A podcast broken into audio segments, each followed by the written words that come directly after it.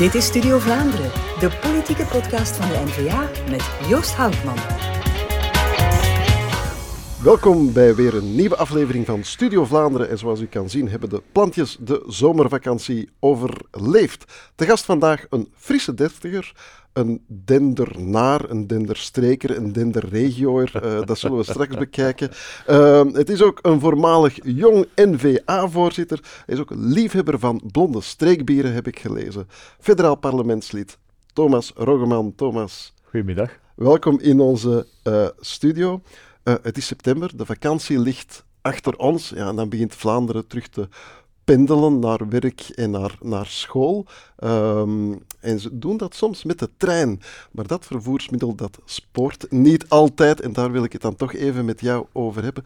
Ben je trouwens hier naar Brussel gekomen met de trein? Ik kom vrijwel altijd met de trein naar Brussel. Van bij mij, van waar ik woon in Dendermonde. Ja. De trein is soms een probleem, maar de auto en de files en het... Het verkeer, de weginfrastructuur is er vaak niet beter op, spijtig genoeg. Ja, het is dus een beetje kiezen tussen Le Pire en Le Mal.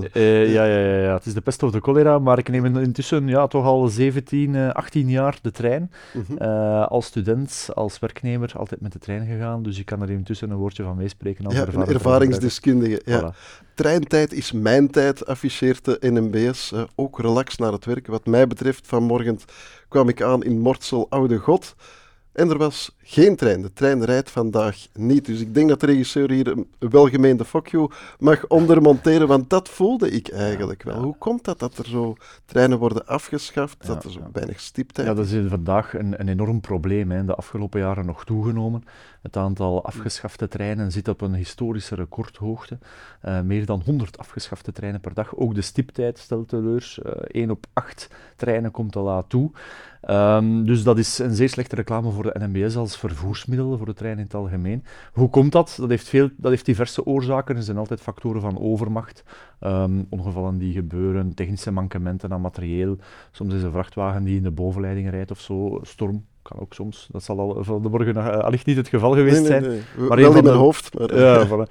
Maar een van de voornaamste oorzaken die we wel vaker zien terugkeren, dat is het personeelstekort. Zeker aan de Vlaamse kant zijn er eigenlijk te weinig medewerkers bij de spoorwegen. Niet omdat er te weinig vacatures zijn of omdat er te weinig geld is voor de spoorwegen, dat is absoluut niet het geval. Maar omdat de bestaande personeelsbezetting niet voldragen wordt. Dus in het kader blijven er stelselmatig honderden vacatures openstaan voor treinbestuurders en treinbegeleiders. Omdat dat soort profielen ook andere jobs...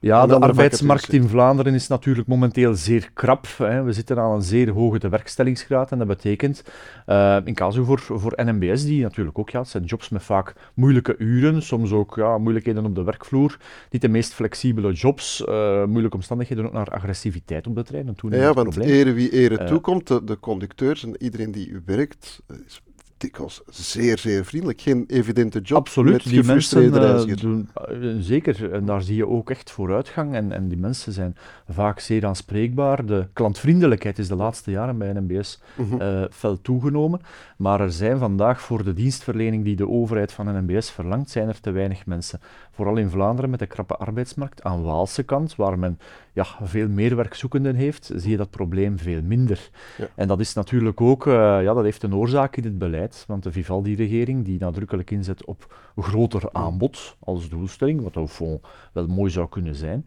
In Wallonië werkt dat, maar in Vlaanderen niet. Ja, en die stiptheid, er worden altijd cijfers naar buiten gebracht, maar die stipte cijfers zijn zelf eigenlijk ook niet zo... Heel stipt, die worden met een heel ruime marge gerekend. Klopt, vandaag zit je dus op 87% stipte treinen op papier.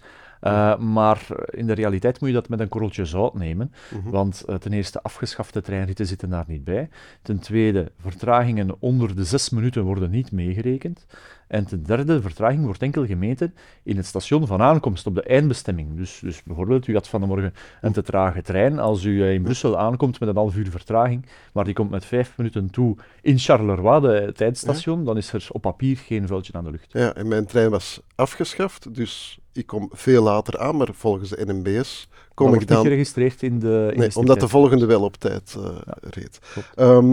Jij bent historicus van opleiding, dan denk ik dat jij de verouderde infrastructuur toch best wel intrigerend of interessant vindt.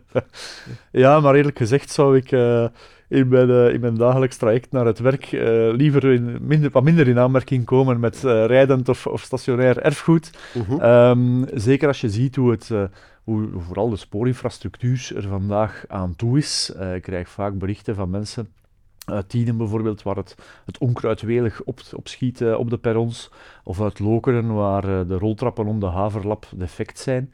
En in mijn eigen station in Dendermonde, ja, daar is de infrastructuur ook hopeloos verouderd. De perrons daar dateren van 1911, het stationsgebouw dateert van de Duitse bezetting. Dat is de laatste ingrijpende infrastructuurwerk die daar gebeurd is. Ja, dus dat is even geleden. Ja. En dat is een ramp voor mensen die minder mobiel zijn. Ja. Ik mag er niet aan denken dat je met een rolstoel of zo dan... rolstoelgebruikers die worden in mijn station in Dendermonde letterlijk over de rails gereden, zoals dat 150 jaar geleden het geval was. Ja. Pijnlijk eigenlijk. Hè? Dat is pijnlijk en sommigen zeggen dan van ja, maar er gaat te weinig geld naar de spoorwegen. De realiteit is dat de belastingdotatie nog nooit zo hoog geweest is aan NMBS en Infrabel samen. We zitten nu aan 3,5 miljard op jaarbasis. 3,5 miljard, dat is enorm. Dat is bijna zo groot als het budget voor het hele justitiële apparaat. Uh-huh. Dus dat is gigantisch veel geld. Dat betekent dat elke werkende Vlaming gemiddeld per jaar €600 aan NMBS-dotatie financiert door middel van zijn belastingbrief. En daarvoor heeft hij nog niet eens een treinticket gekocht. Ja, en vanmorgen ook geen trein in mijn geval. Je sprak over, of we hadden het over verouderde infrastructuur, over stations. Mm-hmm. In mijn geboortestad Antwerpen staat de Spoorwegkathedraal, een filmdecor, prachtig. Maar als je kijkt naar de Brusselse stations, ja, die vormen ook een filmdecor, maar eerder van een ander soort... Een post-apocalyptische rampenfilm misschien? Ja, en behoorlijk spannend. Hè? Je bent in de criminaliteitscijfers gedoken van Brussel-Zuid. Die leken mij lichtjes hallucinant. Ja, ik had de cijfers opgevraagd in het parlement. Ik had verwacht dat het erg zou zijn, maar het was ronduit rampzalig. Dus zeker voor Brussel-Zuid is de situatie niet om aan te zien. Daar zitten we aan 3500 criminele feiten per jaar. Dat zijn er 10 per dag die geregistreerd worden. In de praktijk zullen het er al echt nog veel meer zijn. En hoe komt het dat niet alles wordt geregistreerd dan? Wel ja, de politie moet het kunnen vaststellen. Hè. Er zijn zaken die niet vastgesteld worden, waarvoor dat bijvoorbeeld reizigers geen klacht indienen, omdat ze op hun bestemming moeten raken, omdat het gaat over buitenlanders die niet weten waar het aanspreekpunt is. Ja, of mensen die denken van... Oh, Laat het maar, er gebeurt toch niks mee, die redenering. En je ziet, maar Brussel-Zuid is een kleine ramp. Dat gaat dan over kleinere criminaliteit, diefstallen, illegale migratie, een toenemend fenomeen op de spoorwegen trouwens, illegale migratie via de trein, en ook zeer veel drugscriminaliteit in de context van stationsomgevingen. De trein leert zich ook gemakkelijk tot drugstraffieken. En je ziet dan dat mensen toekomen in de stations met hun rugzakje vol materiaal die dan beginnen te dealen in of buiten het station. Ja. En het gevolg is dan openlijk druggebruik, openlijke drughandel. Zeker in Brussel-Zuid is dat een probleem. Wat bovendien extra erg is, omdat het Brussel-Zuid voor veel buitenlandse toeristen eigenlijk de toegangspoort is. Absoluut, het is ons internationaal station. Hè. De Thalys komt daartoe, de Eurostar komt daartoe. Dus voor heel wat internationale toeristen en forense zakenmensen is het eerste beeld dat zij van Brussel en van ons land te zien krijgen, is kleine criminaliteit, vechtpartijen, bedelende daklozen, junkies in de goot. Dat is niet de goede eerste indruk die wij willen wekken. Ja, het is niet alleen Brussel-Zuid, het is in meerdere stations in Brussel. Hè. Hoe komt het dat het in Brussel zo vaak ontspoort? Ja, dat heeft natuurlijk diverse oorzaken. De realiteit is dat de samenleving in Brussel zich een beetje ontrafeld heeft, hè, ten gevolge van ontwikkelingen in de afgelopen decennia. Migratie is daar natuurlijk niet vreemd aan, maar ook het lakse beleid van de Brusselse politici en Franstalige partijen in het algemeen ten aanzien van drugs. Dat is echt een probleem. Bijna elke Franstalige partij is voorstander van een lakser drugsbeleid. Men durft niet meer sanctioneren, men durft geen nultolerantie meer te voeren en het gevolg daarvan zie je in het Brusselse straatbeeld.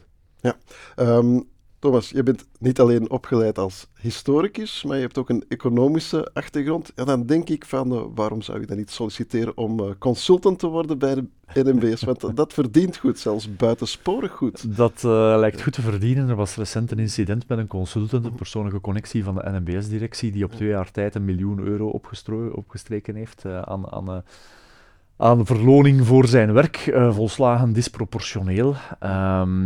En ja, dat is natuurlijk, dat zijn zaken die niet kunnen. Het gaat over belastinggeld. De NMBS is een bedrijf dat er financieel niet goed bij staat. Jaarlijks moet de overheid daar gigantische bedragen aan bijleggen. En als je dan ziet dat men consultancy gaat inhuren voor een verloning die hoger is dan die van de eerste minister, ja, dan is er wel effectief een groot probleem. Ik heb ook dat dossier opgevraagd, daar inzage in gekregen. De NMBS had bij aanvang volledige transparantie beloofd. De realiteit blijkt toch iets anders, want die krijgen het dossier niet. Men houdt de potjes blijkbaar liever gedekt. Oei, ja, dat is natuurlijk... Ja, het gaat over één individuele consultant, maar het kan natuurlijk een soort voorbeeld zijn van... Want ik denk maar aan een station als dat van Bergen, dat Bergen geld vooral kost. Hoe gaat men eigenlijk om met de centjes bij de NMBS? Dossiers zoals dat van consultant meneer Agassi, dat is het topje van de ijsberg die de krantenredacties haalt.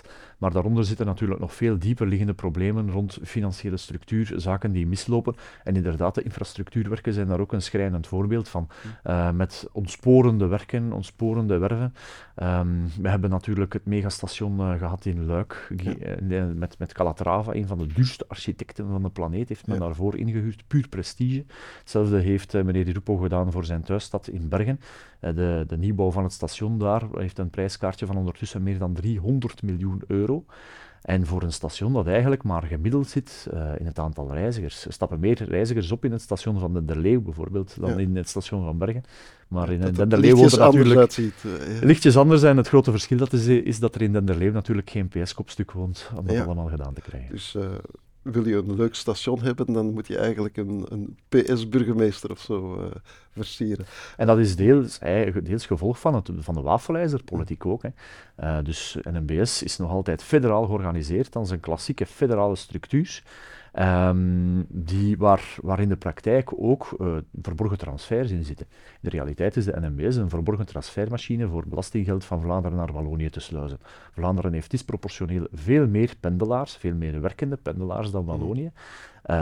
En ja, dan moet men in Wallonië ook die centen kwijt, want omwille van het wafelijzer moet daar ook uitgegeven worden. Ja. En dat uitzicht dan in zo'n mega-uitgave zoals in Bergen. Tekenend vind ik bijvoorbeeld het spoornetwerk in Henegouwen, dat een van de meest dense netwerken is in sporen van de hele planeet. Maar anderzijds, keerzijde van de medaille, is Henegouwen ook een van de regio's in Europa met de laagste tewerkstelling, met het laagste pendelverkeer. Niveau van Zuid-Italië. Maar als je dat durft in vraag te stellen, ja, dan bots je natuurlijk tegen de gevestigde orde die dat alles maximaal in stand wil houden. Dat kost belachelijk veel belastinggeld. Dat is eigenlijk geld wegsmijten dat we daar doen. Maar we hebben nood aan grondige structuurhervormingen om dat aan te pakken. Ja, en we hebben hier allerlei problemen geschetst. De minister verantwoordelijk voor de spoorwegen, Georges Gilkinet van Ecolo, ja, die heeft eigenlijk voor alles één oplossing: meer geld. Dat is een beetje het groene dogma. Meer geld uitgeven aan de spoorwegen is een doelstelling op zich geworden voor Groen en Ecolo, omdat dat goed staat bij hun kiezers. De realiteit is dat we voor vandaag, de spoorwegen hebben nog nooit zoveel gekost als vandaag, maar de dienstverlening is ook nog nooit zo onbetrouwbaar geweest, want zowel de stiptijd als de betrouwbaarheid van de dienstverlening, het record aan afgeschafte treinen, was nog nooit zo hoog als vandaag. Dus je merkt dat daar een complete mismatch zit, dat die middelen die worden uitgegeven op een manier die niet productief is voor de reiziger, die problemen eerder in stand houdt dan ze op te lossen. En NMBS kampt met heel wat structurele problemen in het management, in het personeelsbeleid, in de dienstverlening. En eerder dan te gaan hervormen om die problemen op te lossen, knalt men er gewoon nog meer geld tegenaan. En een probleem kan je misschien tijdelijk voor enkele jaren verbergen onder een grote berg geld, maar vroeg of laat is dat op en komt het probleem terug ongewijzigd bovendrijven. Ja, en wat ik ook heel paradoxaal vind, Gilkinet is een groene jongen, maar bijvoorbeeld het uitfaseren van dieseltreinen, ja, dat staat niet hoog op zijn agenda, terwijl je zou denken... Dat zou voor een ecologist een prioriteit moeten zijn, het uithoven van fossiele brandstoffen, maar daar zijn geen plannen rond. Er is een beetje studiewerk gedaan om de schijn op te houden. Ja, ik stel maar vast dat 5 van de 6 dieselspoorlijnen in Vlaanderen liggen. Misschien heeft dat er wel iets mee te maken. You're on to something, denk ik dan. Met de Week van de Mobiliteit van 16 tot 22 september wil men de Vlaming overtuigen om de auto zoveel mogelijk links of rechts te laten. Maar wat kan de NMBS doen om daartoe bij te dragen? Wel, ik denk dat de fout niet zozeer ligt bij de NMBS, maar wel bij het beleid. De NMBS is een uitvoerder van het beleid zoals de federale regering dat bepaalt. Dus zij worden ertoe gehouden om de doelstellingen van de regering uit te voeren. Wat zegt de regering vandaag? Zoveel mogelijk aanbod. Overal extra treinen. Meer treinen 's ochtends, meer treinen 's middags, meer treinen 's nachts, meer treinen 's avonds. In elke mogelijke richting, op elk traject moeten er meer treinen komen. Zo'n doelstelling, dat klinkt misschien interessant voor de reiziger die dan denkt van, aha, ik ga hier beter bediend worden. In de praktijk zijn daar nog de mensen, nog de middelen voor. Dus wat wij eigenlijk moeten doen, is die doelstellingen terugbrengen op een realistisch niveau dat effectief haalbaar is. Want als je 10 extra treinen beloofd wordt, maar daarvan worden er 8 afgeschaft, dan is dat geen verbetering van de dienstverlening. Nee, dan maak je mensen blij met een dode mus natuurlijk. Hè. Dus... mocht jij het spoorwegbeleid mogen heruittekenen, dan zit je vooral in op realisme. Realisme in de dienstverlening, dat is één punt, maar ook een grondige hervorming van het personeelsbeleid. Er zitten veel heilige huisjes, vooral voor de oppermachtige vakbonden binnen NMBS. Ja, NMBS is het laatste spoorbedrijf ter wereld dat nog statutaire ambtenaren aanwerft om met de trein te rijden. Waarom?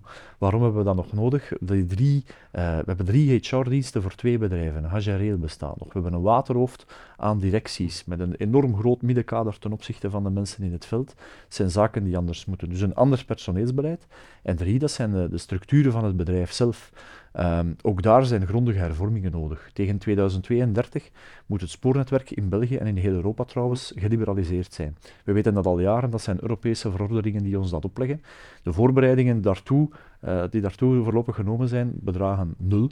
Dus daar is in die richting nog geen enkele stap gezet, terwijl dat een van de grootste spoorhervormingen wordt, of misschien zelfs de grootste spoorhervorming, sinds dat er treinen rijden op ons grondgebied. En er wordt nog niks voor gedaan? Daar wordt absoluut niks voor gedaan. Omdat men dat te ver in de tijd vindt? Of? Te ver in de tijd, dat is, als je kijkt wat er allemaal nodig is om dat georganiseerd te krijgen, dit wordt de grootste spoorhervorming ooit.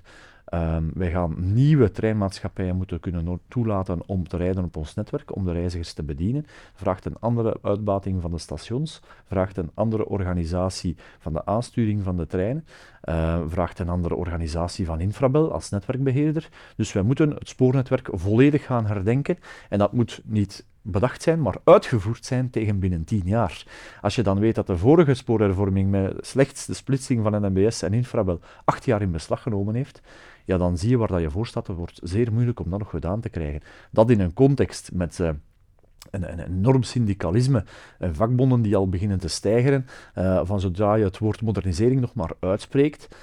Ja, dat staat in de sterren geschreven dat dit een bijzonder moeilijk verhaal zal worden. Ja, en die hebben het krachtigste wapen ooit natuurlijk. Een staking die heel veel mensen altijd heel veel pijn doet. Een staking waarmee ze de reiziger treffen, maar de directie niet. Want ironisch genoeg, hoe meer gestaakt wordt, hoe beter de financiën van de NMBS. Omdat die structureel veel verlieslatend zijn. Leg dat eens even concreet uit. Dus stakingen brengen eigenlijk op. Ja, dat is een beetje de ironie van het verhaal. De NMBS is structureel verlieslatend. Er zijn maar een paar spoorlijnen in het hele land die geld opbrengen. Antwerpen-Brussel is er één van, Luik-Brussel, Gent-Antwerpen ook.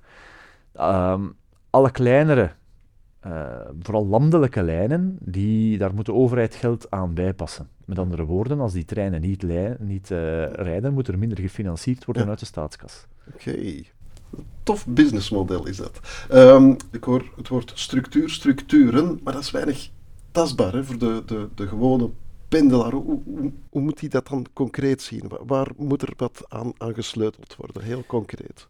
Wel, het zou goed zijn dat we de structuur kunnen hervormen zonder dat de pendelaar daar veel van ondervindt. Het zit vooral back-office. Vandaag is de NMBS enorm centralistisch georganiseerd. Het is het meest centralistische spoormodel van heel Europa dat wij hier in dit land hebben. En dat is een van de problemen. Als je daarentegen kijkt naar Zwitserland, dat door vriend en vijand genoemd wordt als het beste spoorland van Europa, dat is net zeer decentraal georganiseerd. Met regionale knooppunten, met gefragmenteerd netwerk. In Zwitserland rijden bijvoorbeeld tientallen spoorbedrijven rond tegenover die ene NMBS bij ons. Ja. En ik denk dat we ook in die richting moeten gaan, naar meer decentralisering, naar een stuk regionalisering ook.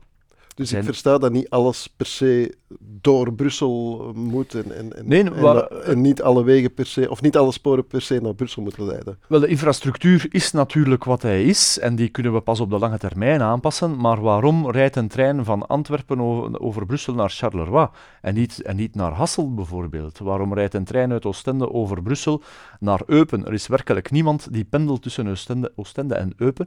Ja. Je zou die lijnen anders kunnen organiseren met regionale knooppunten. En ook een regionale organisatie. Er zijn heel wat landen in Europa waar de spoorwegen geregionaliseerd zijn. Zelfs in Nederland, een unitair land, daar zijn de spoorwegen in de noordelijke provincies en in Limburg afgesplitst in afzonderlijke netwerken met een afzonderlijke dienstverlening. Dat werkt daar uitstekend. Men kan dezelfde dienstverlening of zelfs beter realiseren aan een goedkopere prijs. Er zijn heel wat landen, Spanje werkt decentraal, Italië, zelfs in Frankrijk beslissen de departementen over de spoorweginvesteringen. Dus wij moeten veel meer decentraliseren en dat zal de dienstverlening aan de reiziger op termijn ten goede komen. Wat er wel in sneltreinvaart aankomt, is 2024, de verkiezingen. Weet jij al wat daar zo voor jou in petto is? Dat is natuurlijk bijzonder spannend allemaal, zowel lokaal als nationaal. Ik zou zeer graag opnieuw schepen worden in Dendermonde, als de kiezer het mij toelaat. Ja. En de nationale lijstvorming ligt natuurlijk in handen van de partij. In verkiezingstijd of in campagnetijd doe ik daar best niet te veel uitspraken over. Dat is een slim antwoord natuurlijk. Kom je uit een politiek nest? Heb je zo de politiek van thuis uit meegekregen? Er werd thuis wel al eens over politiek gesproken, maar niet zo intens. Ik kom niet uit het politiek nest, zoals veel van mijn klassieke Vlaams-nationale collega's. Ik ben eigenlijk Vlaams-nationalist geworden op de schoolbanken. Ik had in het secundair onderwijs een leraar Nederlands die zeer graag over de politiek vertelde. Tijdens de uren? Tijdens de werkuren, waar hij regelmatig voor op het matje geroepen werd. Maar de man kon het zich niet laten en dat was in een periode dat... hij was toen al lid van de NVA. In een periode dat wij nog rond de kiesdrempel zweefden met 5%. En die heeft mij eigenlijk de microbe meegegeven. Ja. Dan heb ik een lidkaart gekocht en zo is de bal aan het rollen gegaan. Zeer geëngageerd man.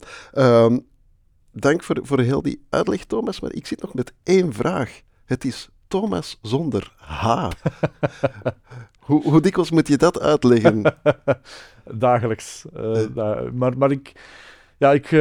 Ik word er al heel mijn leven mee geconfronteerd dat mensen mijn naam verkeerd schrijven en ondertussen heb ik het opgegeven. En als mensen mij mijn naam verkeerd spellen, dan is dat even goed. En ik ga ervan uit dat niemand dat met kwaaie intenties doet, dus geen enkel probleem. Oké. Dank voor je heldere uitleg over de treinen. Met dank plezier. Ook u, beste kijker en beste luisteraar, op naar een volgende aflevering. En die afleveringen die komen tegenwoordig ook wekelijks. Op naar een volgende Studio Vlaanderen.